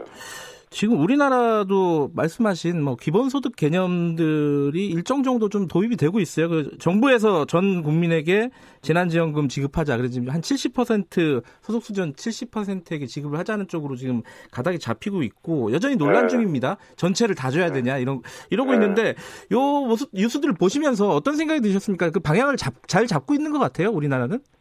아 글쎄요. 저는 이제 뭐 그 당장에 이제 급하니까 재난소득 그 분배해야 된다고 생각하고 네. 그리고 저는 그냥 지금은 백 퍼센트 국민 다 주는 게 좋다고 생각해요. 지금 아. 뭐 그거 추리고 있자면 시간 들고 지금 하루가 급한 분들이 많은데 네. 일단 줘놓고 나중에 아 모든 국민 다 주는 건 좀 그렇지 않았냐 생각하면 네. 그 고소득자들한테는 세금으로 다시 걷어가면 되거든요. 음. 예, 근데 지금 그거 뭐 선별한다고 뭐 서류 제출해라 뭐해라 뭐 그런 시간이 저는 없다고 음. 생각합니다. 그래서 지금은 그냥 일단 다 주고 네. 나중에 그게 뭐 칠십 퍼센트 선이 됐건 팔십 퍼센트 선이 됐건 어느 선까지만 끊어야 된다고 생각하면 나머지 분들은 나중에 세금으로 걷어가면 되는 거죠. 네. 예, 근데 제가 생각하는 거는 이제 그런 재난소득 또 재난소득이지만 우리나라는 이번 기회를 통해가지고 네. 복지제도를 재정비를 해야 돼요. 복지제도요? 지금 뭐 네. 예, 제가 맨날 하고 다니는 얘기지만 오이시디에서 멕시코 다음으로 작은 복지국가를 갖고 있는 나라 아닙니까? 네. 뭐 복지 안 한다고 하는 미국하고 비교해도 반밖에 안 되는데 네. 지금 이제 그, 그나마 그래도 이렇게 어, 대, 대부분의 가게들이 영업도 하고 이러니까 겨우겨우 생계들을 유지하는 건데 네. 정말 이 병이 뭐 더 심해진다던가 뭐 나, 나중에 또 더 심한 병이 나온다던가 이래가지고 진짜 그렇게 다 문 닫고 있어야 될 상황이 되면은 예를 들어 자영업자들은 어떻게 할 겁니까? 네. 예, 그래서 하여튼 이 기회를 통해가지고 우리의 취약적인 복지를 확대하는 그 그런 일들을 하면 네. 그 뭐 이런 그 전염병에 희생된 분들한테 조금이라도 보답하는 거 아니겠어요? 근데 복지제도를 다시 재정비한다. 그러니까 얘기가 너무 커서요. 구체적으로는 네. 어떤 부분이 지금 시급하다고 보십니까? 어, 아니 그러니까 지금 뭐 우리나라 뭐 그 음. 예를 들어 실업보험 같은 것도 그 다른 선진국들에 비하면 굉장히 약하고요. 네. 예를 들어 뭐 스웨덴, 덴마크 이런 나라는 보통 때도 실업자 되면은 그 소 월급의 육, 칠십 퍼센트가 나오거든요. 네. 어, 그리고 노동자 그 재교육 시켜서 재취업하는 거 도와주고, 네. 그다음에 연금 같은 것도 뭐 풍족하진 않아도 그래도 다 먹고 살 만큼 나와서 사실 어르신들이 사실 수 있는데 우리나라는 연금이 너무 형편없기 때문에 네. 지금 뭐 노인 자살률도 엄청 높고 굉장히 어르신들이 고생하시잖아요. 네.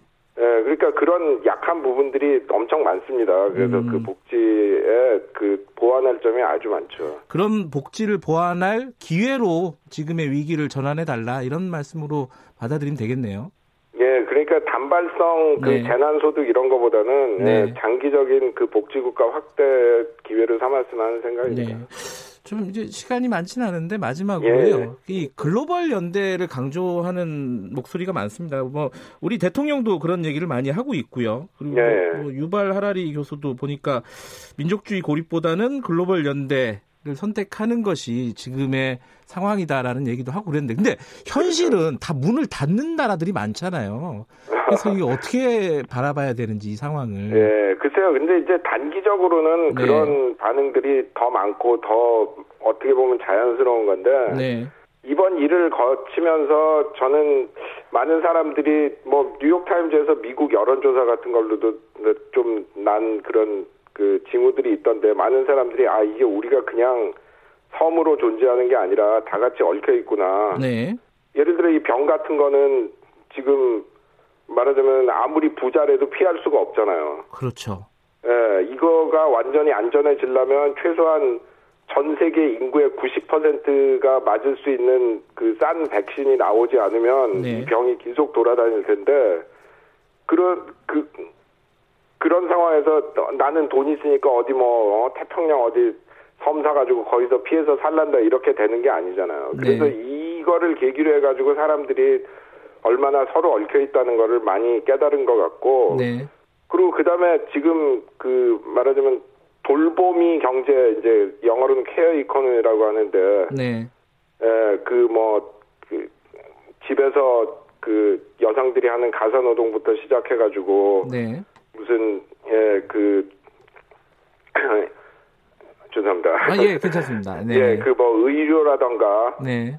예, 뭐 그 기본 서비스라던가 이런 데서 일하는 분들이 없으면 그런 도우미 경제가 없으면 우리가 보통 생각하는 경제라는 거는 존재할 수도 없다는 것들을 또 많이 느꼈거든요. 네. 예, 그러니까 그런 식으로 우리가 다 서로 얽혀 살고 이 경제가 제대로 돌아가려면은 그런 그 음. 뭐야 서로 돕고 안전을 지켜주고 하지 않으면 안 된다는 인식들이 점점 퍼지고 있기 때문에 이거를 네. 정치 지도자들이 잘 이 유도를 하시면 네. 예, 그 연대가 강화되는 쪽으로 사회가 재구성될 수 있다고 생각해요. 그 코로나십구 이후에 뉴 노멀 어, 를 얘기를 많이들 하는데 그중에 하나라고 볼 수 있겠네요. 지금 교수님께서 말씀하신 부분이. 그렇죠. 예. 음. 그 저는 그 전제에서 이 사회와 경제 재구조를 재구조화를 시작해야 된다고 생각하는데, 네. 예, 단순히 그냥 뭐 아, 경제가 어려우니까 돈 좀 풀어서 어떻게 돌리자 뭐 이런 차원보다는 네. 과연 인간 삶에서 중요한 게 뭔가, 음. 예, 어떤 식으로 사회를 조직해야 다 같이 안전하고 건강하고 다 같이 잘 살 수 있는가 이런 거를 생각해보는 계기가 됐으면 하는 게 바람입니다. 알겠습니다. 자, 영국에서 지금 좀 뭐랄까요 어, 힘들게 계신 것 같은데 예. 어, 몸 건강하시기 바라겠습니다. 예, 감사합니다. 오늘 말씀 잘 들었습니다. 예. 영국 캠브리지대 경제학자 경제학과 장하준 교수였습니다. 어, 지금 시각은 어, 여덟 시 이십일 분입니다.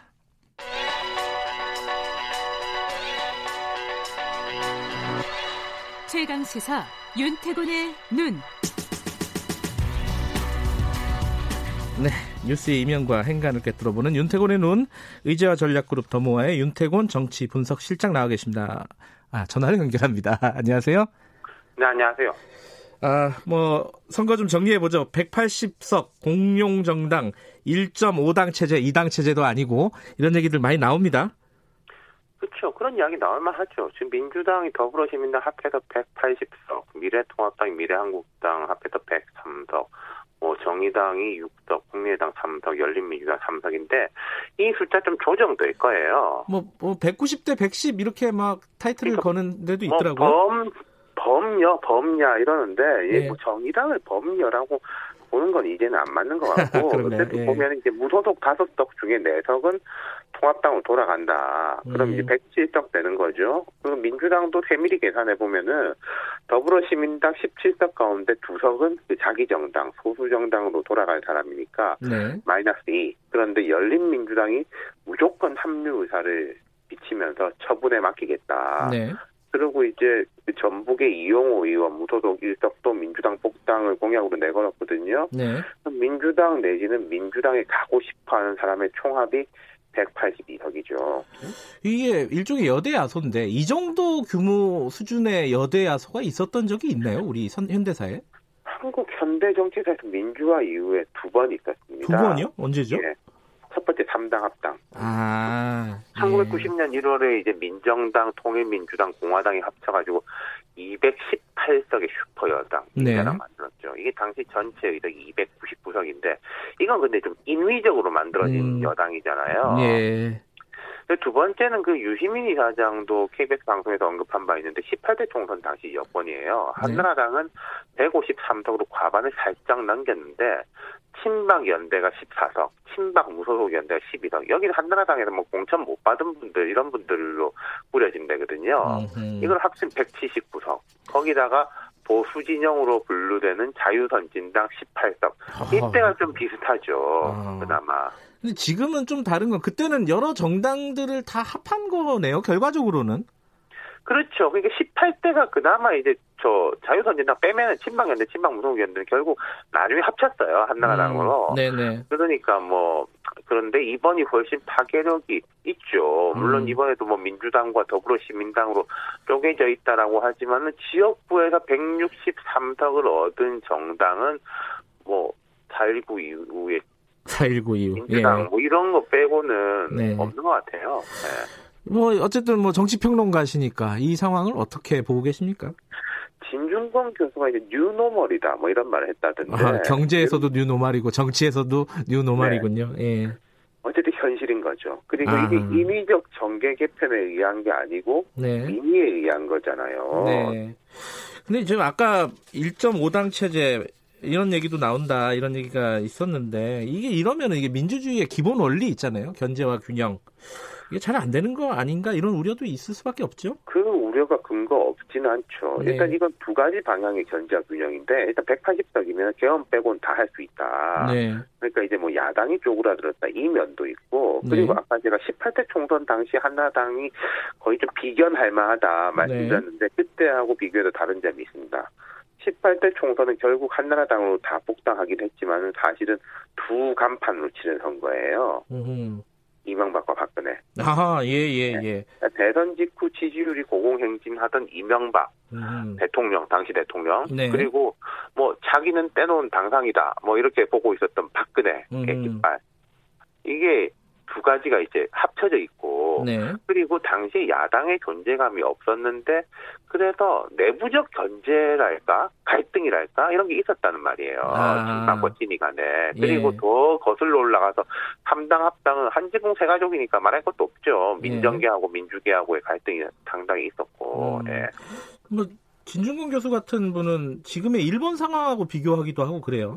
그러니까 자민당 같이 이제 민주당이 보수 정당이다 이런 말은 아닌 것이고 그렇죠. 일점오당 예. 체제 상징이 이제 자민당 세계적으로 보면 그렇거든요. 네. 그러니까 거기 비교한 것 같아요. 근데 음. 이제 자민당의 경우에는 개파 정치가 작동하는데 그게 바로 장기 집권의 요소입니다, 실은. 그래요? 그거는 약간 네. 좀 위기 아닌가요? 개파 정치. 아니죠. 어. 개파 간 견제와 교체를 통해서 정권 교체 욕구를 충족시켜 주는 거죠. 아, 오히려. 예. 그렇죠. 음. 그러니까 이쪽 개파에서 저쪽 개파 아까 제가 친이 친박 말씀드렸지만 그때도 우리 국민들이 약간 이게 바뀌었다라고 생각하는 시기 많았었어요. 아, 개파가 바뀌면 현실과 별개로 예. 이명박에서 박근혜는 다르다. 음. 그런 점에서 보면은 삼당 합당으로 만들어진 민자당이 자민당과 유사점이 있었던 거죠. 노태우 당, 음. 김영삼이 정권 재창출이라기보다는 뭔가 새로운 변화로 인식했으니까요. 음. 어쨌든 지금 이십일 대 총선에서 결과가 이렇게 나왔는데 이 상황이 언제까지 갈 것인가 뭐 이런 예, 예측들이 많이들 있죠. 그래서 이제 두고 봐야 할 것 같은데 일단 이런 건 있습니다. 아까 네. 민자당이나 거대 한나라당 시절의 구도는 보수와 중도 보수가 결합해가지고 또 지역적으로는 호남을 제외한 나머지 지역이 포위하는 형국이었어요. 네. 아까 이제 십팔 대 총선 제가 예를 들었는데 십팔 대 총선 민주당이 지금 통합당하고 비슷한 게 있습니다. 네. 그 당시 민주당이 팔십일 석이고 이번 통합당은 백칠 석인데 차이가 꽤 있죠. 근데 음. 이 차이는 뭐냐? 영남과 호남의 의석수 차이예요. 음. 당시 민주당이 호남 플러스 일부였다면은 이번 통합당은 영남 플러스 일부거든요. 네. 딱 뒤집어서 보면은 그겁니다. 음, 음. 그리고 지금 세대적으로 봐도 지금 민주당은 삼, 사십 대 압도적인 지지. 네. 이십 대하고 오십 대에서는 상대적 우위. 육십 대는 팽팽하고 칠십 대 이상에서 확 밀리는 구도거든요. 네. 그러니까 세대적으로 지역적으로 다 포위되고 있다는 거예요. 통합당이 음, 민주당한테. 네. 예. 그러니까 이제 지역적이거나 세대적인 이런 구도가 강한 것이라면 음. 이런 구도가 오래 갈 수 있다. 이런 전망이 있는 거죠. 알겠습니다. 이 상황은 뭐 앞으로도 오래 갈 수도 있으니까 계속 얘기를 나눠볼 네. 부분인 것 같습니다. 오늘 여기까지 드릴게요. 고맙습니다. 감사합니다. 네, 윤태곤의 눈이었습니다. 김경래 최강시사 이 부는 여기까지고요. 저는 잠시 후 삼 부에서 다시 뵙겠습니다. 일부 지역국에서는 해당 지역 방송 보내드립니다.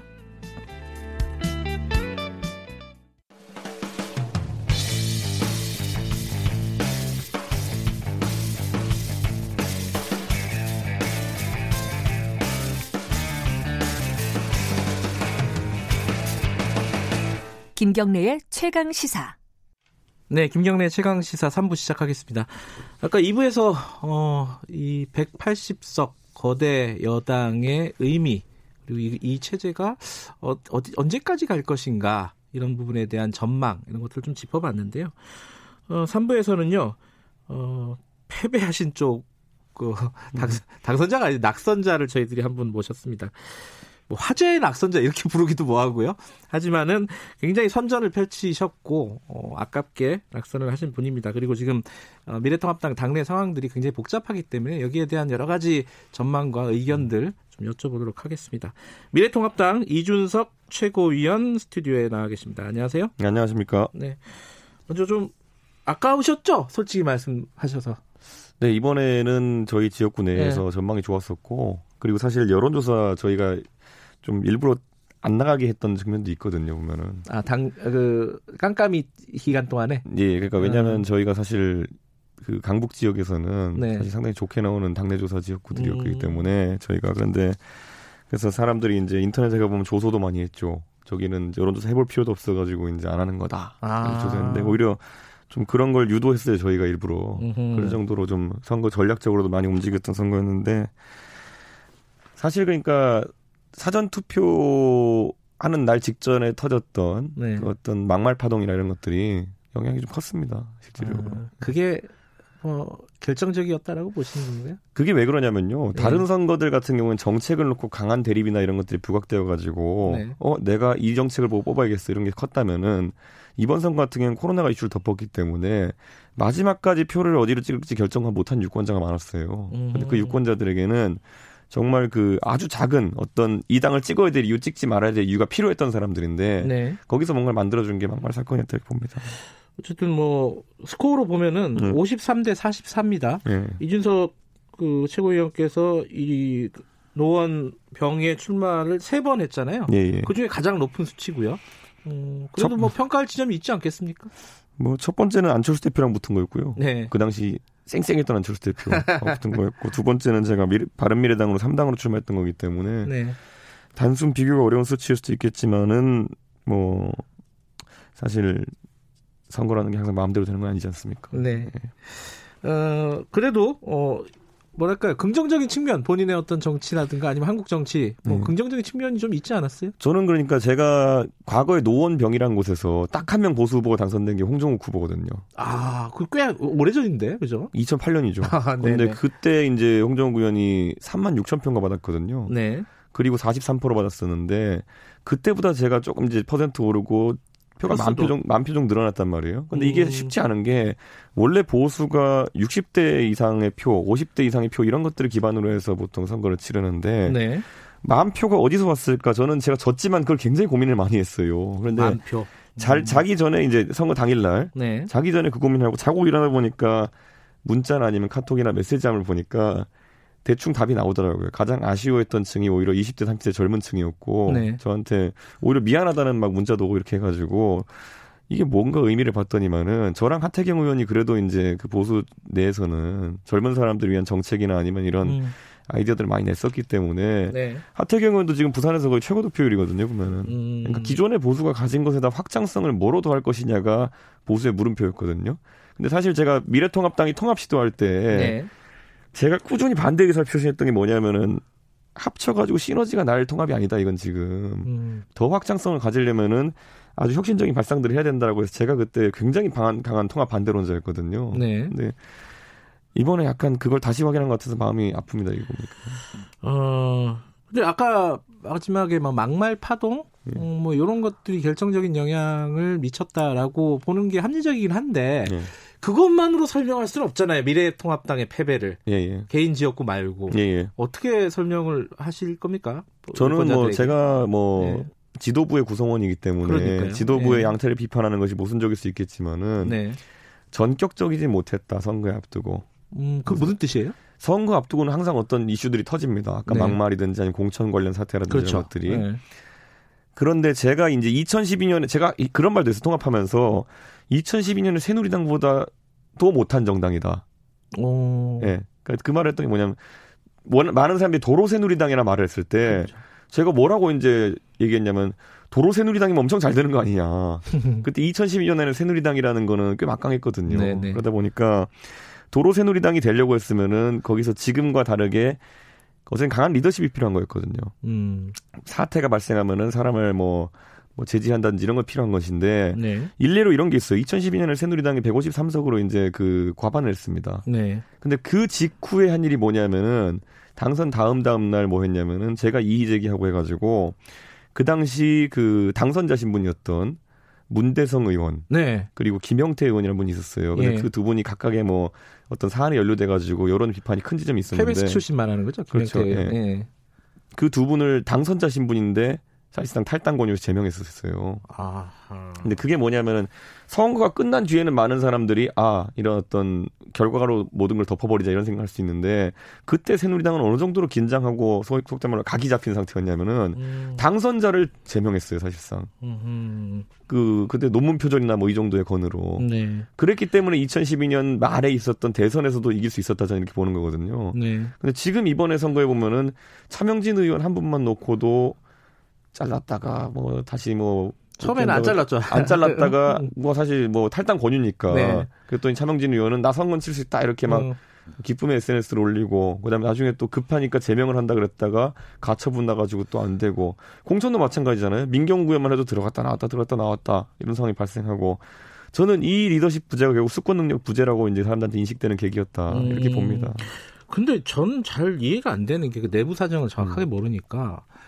아니 위기의식들이 있었을 거 아닙니까? 네. 어, 그 미래통합당 내부에도 이러다가 선거 완전히 참패할 수 있다. 그런데 왜 그런 어떤 갈팡질팡하는 모습을 보일 수밖에 없었느냐? 그게 이제 김세연 의원이 예전에 예. 여의도 연구원장을 사퇴하느냐 마느냐고 논란이 된 적이 있었어요. 그렇죠. 예. 그때 김세연 의원이 사퇴 안 하겠다고 하는 취지로 이야기했던 게 나 여의도 연구원의 그 기능이 중립성이 흔들리게 되면은 네. 선거에서 참패할 수밖에 없다. 왜냐하면 음. 여의도 연구원이 공천의 기반 자료도 만들고 음. 나중에 선거 때 판세 분석도 하는 네. 자료들을 만드는데 저는 이번 선거에서 굉장히 강한 의심을 하고 있습니다. 여러 경로로 들은 게 있기 때문에 여의도 연구원이 제 기능을 했는가에 대해 가지고 음. 무슨 말이냐면은 결국에는 뭐 사실 황교안 대표가 임명한 인사가 네. 연구원장이 됐는데 저도 선거를 이 당에서 이제 두 번째 치러봤죠. 음. 그런데 과거에 선거 지원하던 기능과 지금 선거 지원 기능이 굉장히 다릅니다. 제가 같은 음. 지역구에서 뛰었는데 그러니까 판세 분석이라든지 이런 것들도 그렇고 어쨌든 뭔가 정책적인 지원도 그렇고 거의 없었습니다. 그거는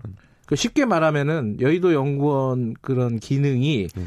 어, 어떤 선거 전반적으로 중립적으로 진행이 된 게 아니라 지도부 특히 이제 황교안 대표의 입맛에 맞게 뭐 굳이 표현하면 심기를 불편하지 않게 한 거죠. 음, 네. 그러니까 마사지가 많이 됐다.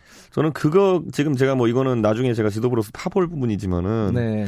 굉장히 좀 안타깝고 예전에 보면 제가 바른미래당에서 선거 치를 때도 보면요. 네. 막 이상한 소리들이 막 나와요. 보면 안철수 대표가 그때 서울시장 선거 치르고 있고 저도 보궐선거를 치르고 있는데 현장에서 굉장히 어렵다 소리를 하고 있는데 아, 내부에서는 이제 그 청어침삼 주변에서 뭐 구글 트렌드와 네이버 트렌드로 우리가 이긴다. 뭐 이런 거 이런 거 있잖아요, 보면은. 아. 근데 이번 선거도 약간 좀 메시지들이 좀 음. 괴랄했다. 이렇게 젊은 사람 표현으로. 요번 그러니까 그건 일단 지금은 의심 수준이신 거고. 네, 제가 한번 살펴볼 음. 겁니다, 그거는. 그럼 지금 황교안 대표가 어쨌든 책임을 지고 음. 사실 선거 당일날 사퇴를 해버렸습니다. 음.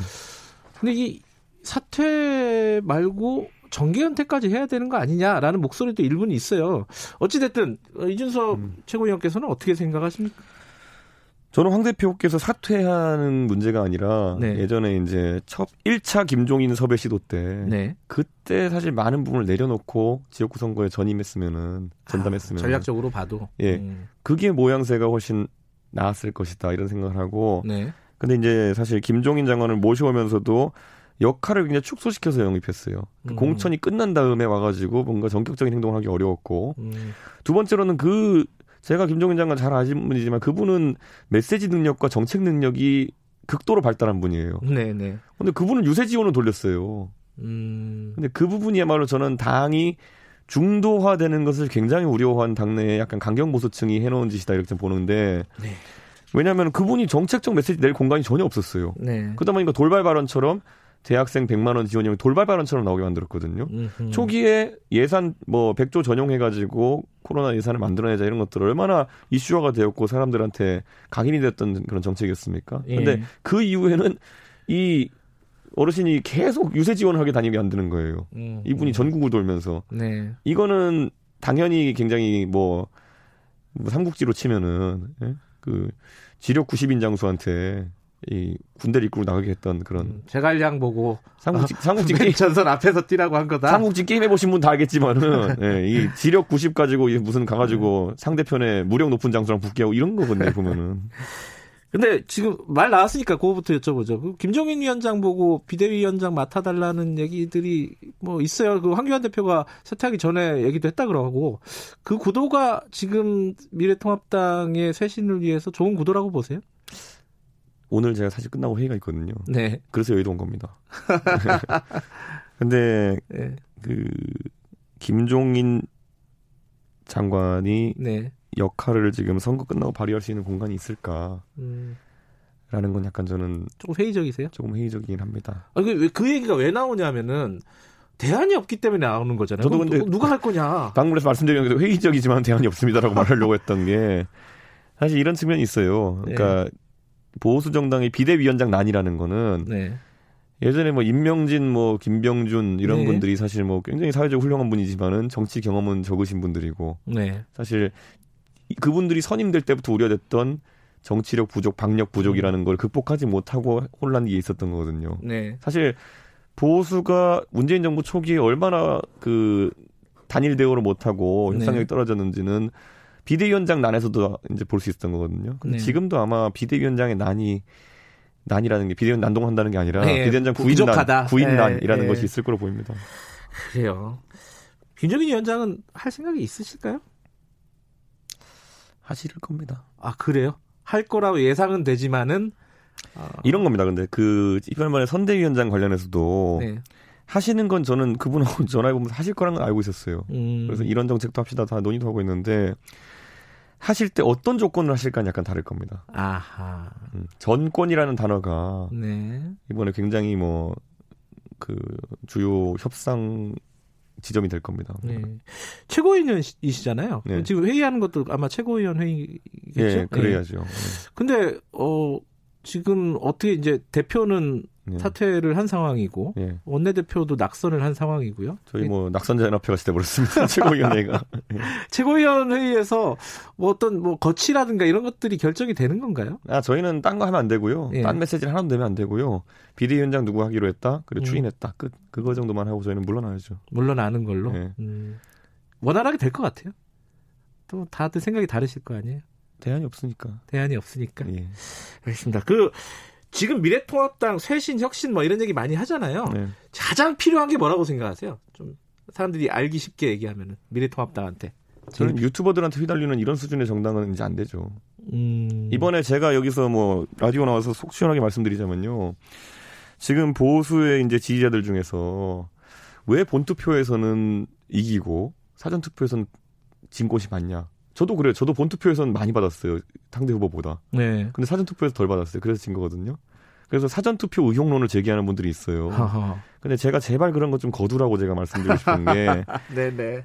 이 주 전으로 되돌려보면요. 제가 무슨 말을 던졌냐면은 제발 사전투표 의혹론으로 사전투표 하지, 가, 하러 가지 말자는 이야기를 네. 그만해라. 실제로 보수 유튜버들 중심으로 해가지고 사전투표에 뭐 씨씨티비가 없으니까 그거는 뭐 정부에서 부정을 일으킬 가능성이 있으니까 사전투표 하지 말고 본투표 가라. 이렇게 설득했던 게 유튜버들이에요. 실제로 그리고 그렇게 많이 했어요. 보수에 네. 있는 세권자들이. 네. 그러니까 본투표에 보수가 몰려간 것이고 사전투표에 보수가 안 간 겁니다. 그러니까 음. 격차가 나는 것인데 그때 그런 주장했던 사람들이 지금 와가지고 봐라 사전투표 부정 맞지 이렇게 얘기하는 거는 음. 지고도 정신 못 차리는 겁니다. 그거는. 근데 막판에 김정인 위원장이 그, 그 얘기 했잖아. 아, 이건 황교안 대표가 얘기한 네. 건가요? 코로나 네. 감염, 감염자 숫자 준 게 검사를 일부러 안 해갖고 준 거다. 이런 게 약간 음모론 아니에요? 그런 게 잘 안 먹힌 것 같은데. 저는 음모론적인 수준이라고 얘기하는데 네. 문제는 이제 그건 앞으로 좀 한, 한두 달 정도 되는 시기 내에 네. 검증을 해봐야 될 겁니다. 왜냐면은 음, 그 부분은... 이미 치료를 받은 분에도 보면은 재확진자들이 나오고 있거든요. 네네. 그렇다면 치료받고 일상생활에 복귀했던 분들 같은 경우에는 아무 거리낌 없이 일상생활을 했다는 거 아니에요. 음. 또 그렇게 소위 말하는 위양성이라고 우리 얘기하죠. false positive. 네. 그렇게 나오는 경우 많다고 하면은 실제 그냥 첫 번째 검사에서 그 음성으로 나왔던 분도 실제 그 양성인 분들이 있을 수 있다는 거거든요. 음. 그러니까 이거는 뭐 정부가 잘하고 못하고가 아니라 네. 실제 지역사회 가면은 뭐 나라들마다 다르겠지만 샘플 조사를 해야 될 수도 있고 다른 방향으로 측정할 필요성이 있다. 네, 뭐 저는 그 부분을 여쭤본 네. 게 아니라 마지막 선거 막판의 메시지로서 네. 적절한 메시지였나 이 부분이 전략적으로 봤을 때. 그러니까 얼마나 여의도 연구원에서 제대로 된 거 안 쥐어줬으면 그런 게 나왔겠습니까. 네. 자 이제 백 석 조금 넘습니다. 미래통합당. 마지막 네. 지금 국회 그래서 쉽지 않을 거예요. 여당을 견제하기가. 어떤 전략을 취하는 게 좋을 것 같습니까? 지금까지는 사실은 발목 잡기 이런 프레임들이 있지 않았습니까? 사실 네. 그런 부분들도 있었고요. 실제로. 앞으로 미래통합당은 국회에서 어떤 방식으로 전략을 짜고 행동을 해야 될까요? 이천십팔 년, 이천팔 년도에요. 네. 그때 총선에서 민주당이 팔십칠 석인가 있을 겁니다. 네. 네. 그래도 민주당 안 무너집니다. 네. 문제는 이제 그 남아있는 백 명이라는 지금 미래통합당 의원들이 어떤 전략을 가져갈 것이냐. 왜냐하면 제가 봤을 때 이십 대 국회는 지금보다 의석이 많았지만도 그냥 전략이 전무한 상태였거든요. 네. 그 당시에 뭐 진박공천 이런 걸로 들어온 분들이 나는 왜 여기 있는가, 나는 왜 국회의원 하고 있는가에 대해서 임기 끝날 때까지 몰랐던 분들이 참 많다고 생각해요. 음. 근데 지금 시점에서는 이 당선되신 분들이 얼마나 더 강한 책임감을 가지고 갈 수 있겠느냐. 그거에 따라 뭐 백 석짜리도 뭐 직권할 수 있습니다. 네. 어, 이거 하나 여쭤봐야겠네요. 홍준표, 김태호 어, 당선자 무소속이잖아요. 이분들이 거의 대권 주자급인데 어, 데려다 쓰면 되는 거 아니에요? 미래통합당에서? 안 되는 건가요? 그냥 그 보수 유권자들은요. 네. 이제 이렇게 악에 받치면은 대선에 올인할 수밖에 없습니다. 음. 그랬을 때 간단하게 이제 대조해보고 이제 할 겁니다. 음. 상대편의 예를 들어 후보가 이낙연 총리가 나온다고 했을 때 이낙연의 홍준표 붙이면 돼? 음. 안 돼. 그러면 바로 이제 소위 말하는 킬. 음. 저는 이제 홍준표 대표가 지난번 대선에서 뭐 그래도 기대치보다 많이 득표했기 때문에 영향이 네. 있는 분이다 생각하고 하지만 앞으로 그 보수 유권자들은 끊임없이 대선 후보를 찾기 위한 노력을 계속 할 겁니다. 음. 네. 그 과정 속에서 당연히 이분들도 언급이 되고 할 겁니다. 알겠습니다. 어, 시간 없어요. 이제 끝났는데 네. 어, 네. 앞으로 계획 어떠세요? 낙선자로서. 제가 사실 지역구 돌면서 네. 낙선 인사를 하고 다니고 있거든요. 그렇겠죠. 음. 근데 힘들어요. 해보면은. 왜냐하면 그게 그 이번에 미래통합당에다가 심판을 해야 된다고 생각했던 유권자들도 네. 결과가 이렇게까지 나올지 몰랐다라고 음. 하는 분들이 많아요. 그렇기 때문에 앞으로 보수가 좀 혁신해가지고 그 대선과 지방선거에서 우선 다시 솟아오를 수 있게 음. 하는 게 제 역할이고 저는 정치를 왜 이런 시기에 시작해가지고 이 보수의 하락기에 시작해가지고 참 어려운 길들을 걷게 된지 모르겠습니다만 열심히 하겠습니다. 알겠습니다. 예. 김부겸 낙선자가 그런 얘기 했잖아요. 밭을 탓하지 않는다. 농부는. 그러니까요. 또 갈아야죠. 저희 또.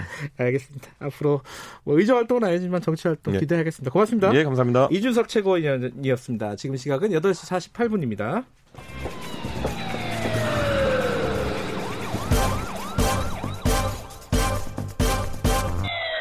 김경래 최강 시사.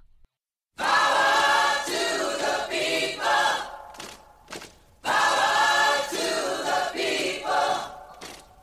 Power. 을의 입장에서 을의 목소리를 통해 함께 사는 세상을 생각하는 시간입니다. 지금은 을밀대 민생경제연구소 안진걸 소장님 오늘도 나와 계십니다. 안녕하세요. 네, 안녕하십니까.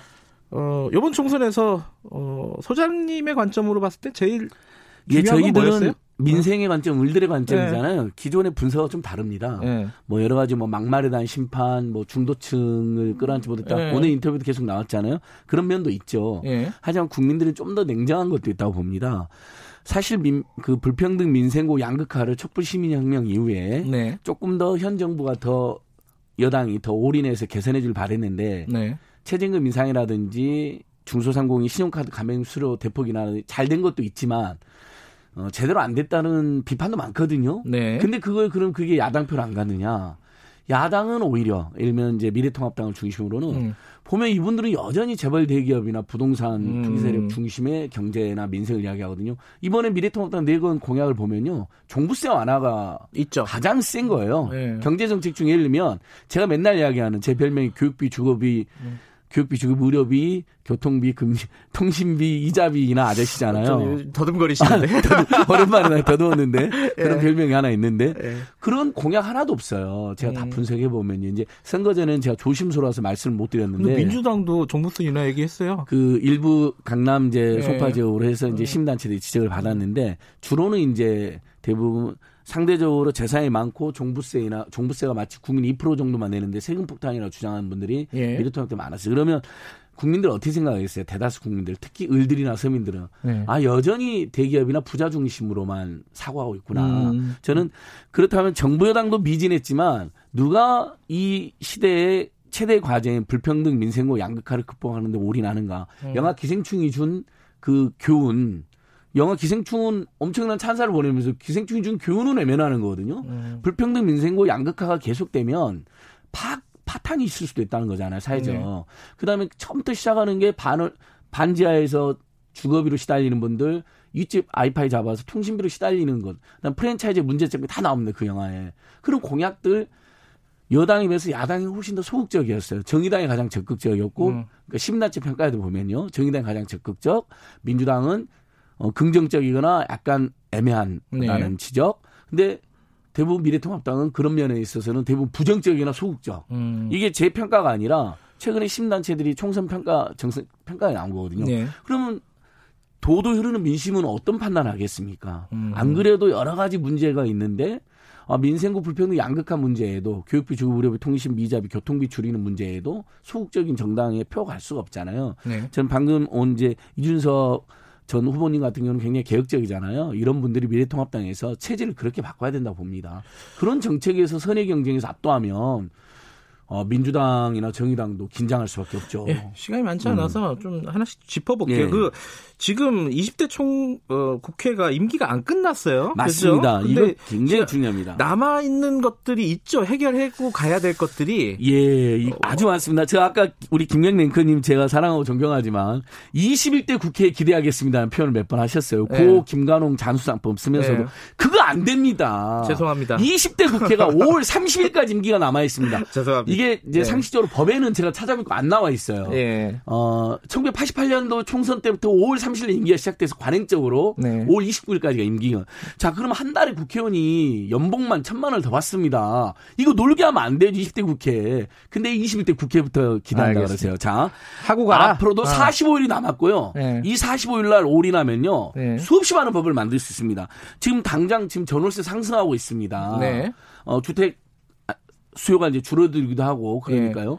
어 그러면 저희가 계속 이야기한 세입자를 보호하는 법, 전월세 상한제라든지 지금 현행 음. 이 년만 살 수 있는데 최대 한 사 년에서 육 년으로 학제랑 맞추자 이런 법들 수십 개 제출되어 있거든요. 네. 이거 지금부터 집중 논의해서 통과시켜야 네. 됩니다. 네. 그다음에 이번에 코로나십구 관련해서도 오면 상가 임대차 관련해서도 임대료이나 청구권이 있는데 건물주도 애매하고 있잖아요. 이런 거 활성화하게 해주는 법이라든지 의무적으로 응하게 하는 법이라든지 음. 등록금이 입학금 환불도 지금 우리 어, 최강시사에서 지적이 있는데 안 되고 있지 않습니까? 네. 고등교육법을 보면 천재지변 등에 환불해 줄 수 있다고 되어 있는데 천재지변 등으로 되어 있어요. 그것을 천재지변과 전염병 사태 등에는 전염병은 환불... 천재지변 아니에요? 그러니까 천재지변인데 이제 학교 당국이 자꾸 천재지변으로 되어 있다. 어, 어. 그거 아니까 대학 당국이. 네. 이것만 간단하게 법만요. 천재지변 전염병 사태 시에는 네. 등록금을 일부라도 환불해야 된다. 음. 또는 적극적으로 환불 교섭에 나서야 한다. 음. 이렇게만 바꿔줘도 지금 대학생들 학부모님도 굉장히 어려운데. 네. 어, 그다음에 또 예를 들면 그 골목상권 상생이라든지 서비스 도등 건강보호를 해서 의무 위협을 확대하는 유통산업 발전법 개정안도 지금 예. 계류 중에 있고요. 이건 다 십년째 발표한 법들입니다. 일감 몰아주기 등 총수일과 사익규제를 위한 공정거래법 개정안도 지금 예. 계류 중에 있고요. 이런 법들이 수두룩합니다. 그다음에 아까 고 김관홍 장사법도 이야기 안 할 수가 없습니다. 어제 우리 사일육 예. 백주기였으니까. 그때 직접적인 피해를 보는 분들만 돕겠다고 지금 법안이 음. 되어 있습니다. 근데 아니 국가와 박근혜 정부가 아예 구하지 못해서 그 희생자들을 네. 다 수습, 대부분 수습한 게 민간 잠수하들이거든요. 네. 이분들이 엄청난 육체적 고통과 트라우마에 시달리고 있는데 이분들을 지원해 주지 않으면 도대체 국민 세금으로 누구를 지원해야 된다는 겁니까? 이 법 아까 민동기 기자도 말씀드렸잖아요. 법사위에서 발목 잡혀 있습니다. 자, 그러면 지금 네. 중요한 건 사십오일 남았으니까 일을 할 거 좀 하고 가라. 이십대 예, 국회. 예, 예. 어... 어, 사십오일 충분하다. 제가 이번 주에 낙선되신 분들한테 이번 주부터 음. 논의에 착수해라고 말하기는 가혹하다고 생각해요. 이번 주는 마음도 추스리시고 음. 좀 위로도 받으셔야죠. 예. 하지만 다음 주 월요일부터는 바로 모든 상임위 가동해서요. 법 논의해야 되고 아까 또 장하준 교수님 이야기한 재난기본지원금 그러니까 그 얘기를 여쭤보려고. 추경안이 제출됐잖아요. 칠점육조가 어제 제출됐습니다. 그거... 어떻게 생각하세요? 지금 칠십 퍼센트인데. 저는 여러 번 말씀드렸고 아까 장하준 교수님 똑같습니다. 일단 긴급하게 보편적으로 신속하게 중앙정부는요. 음. 어, 지방정부까지 산 이제 구조 원쯤 됐는데 이거 좀 더 늘려 십삼조면 모두에게 주는 거로 되어 있잖아요. 여당, 네. 여당 주장이.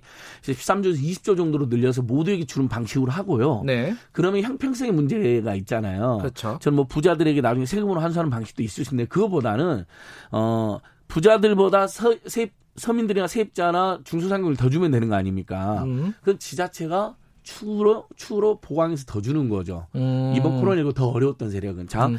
만약에 정부가 백만을 다 준다, 모든 가구에. 네. 보편적으로 신속하게. 이건 바로 지금부터 하잖아요. 그럼 지방정부는 뭘 하면 되냐면요. 그중에서 더 어려웠던 중소상공인 자영업자, 실직하신 분들, 소득이 급감한 비정규직 노동자들, 일용직 노동자들, 그다음에 마스크 값도 사기 어렵던 빈민 서민 계층에게는 그게 서울시처럼 소득아이 오십 퍼센트라 해도 되고 뭐 소득아이 칠십 퍼센트도 해도 되고 이렇게 해가지고 예. 추가로 더 주면 형평성도 딱 맞춰지잖아요. 안진걸 소장의 입장은 어, 다 주고 일단 시급하니까 예. 그리고 지자체에서 어려운 사람들을 추가로, 추가로 좀 지급을 하자. 신속성과 음. 보편성과 형평성이 모두 맞춰집니다. 그것도 아이디어네요. 예, 예. 저는 이 아이디어가 맞다고 생각하고요. 지금 여당에서도 지금 이렇게 네. 보완하겠다고 지금 생각하고 있습니다. 국회에서 이거 좀 진지하게 시급하게 논의를 예. 해서 결정을 빨리 합리적인 방향으로 내렸으면 좋겠습니다. 오늘 말씀 짧지만 아주 임팩트 있었습니다. 예, 다음 주 월요일부터 국회 총가동해 주십시오. 마지막으로 듣겠습니다. 밥값을 해 주십시오. 촉구합니다. 감사합니다. 예, 민생경제연구소 안진걸 소장이었습니다. 김경래 최강시사 사월 십칠일 금요일 여기까지 하겠습니다. 커피 쿠폰 당, 당첨자는 홈페이지 게시판에서 확인하시면 되고요. 이번 주에 뭔가 이 사회가 한 곱이 넘은 그런 느낌이 듭니다. 정신 없으셨죠? 주말에 좀 편하게 쉬시고요. 어, 다음 주에 뵙겠습니다. 월요일 아침 일곱시 이십분 돌아옵니다.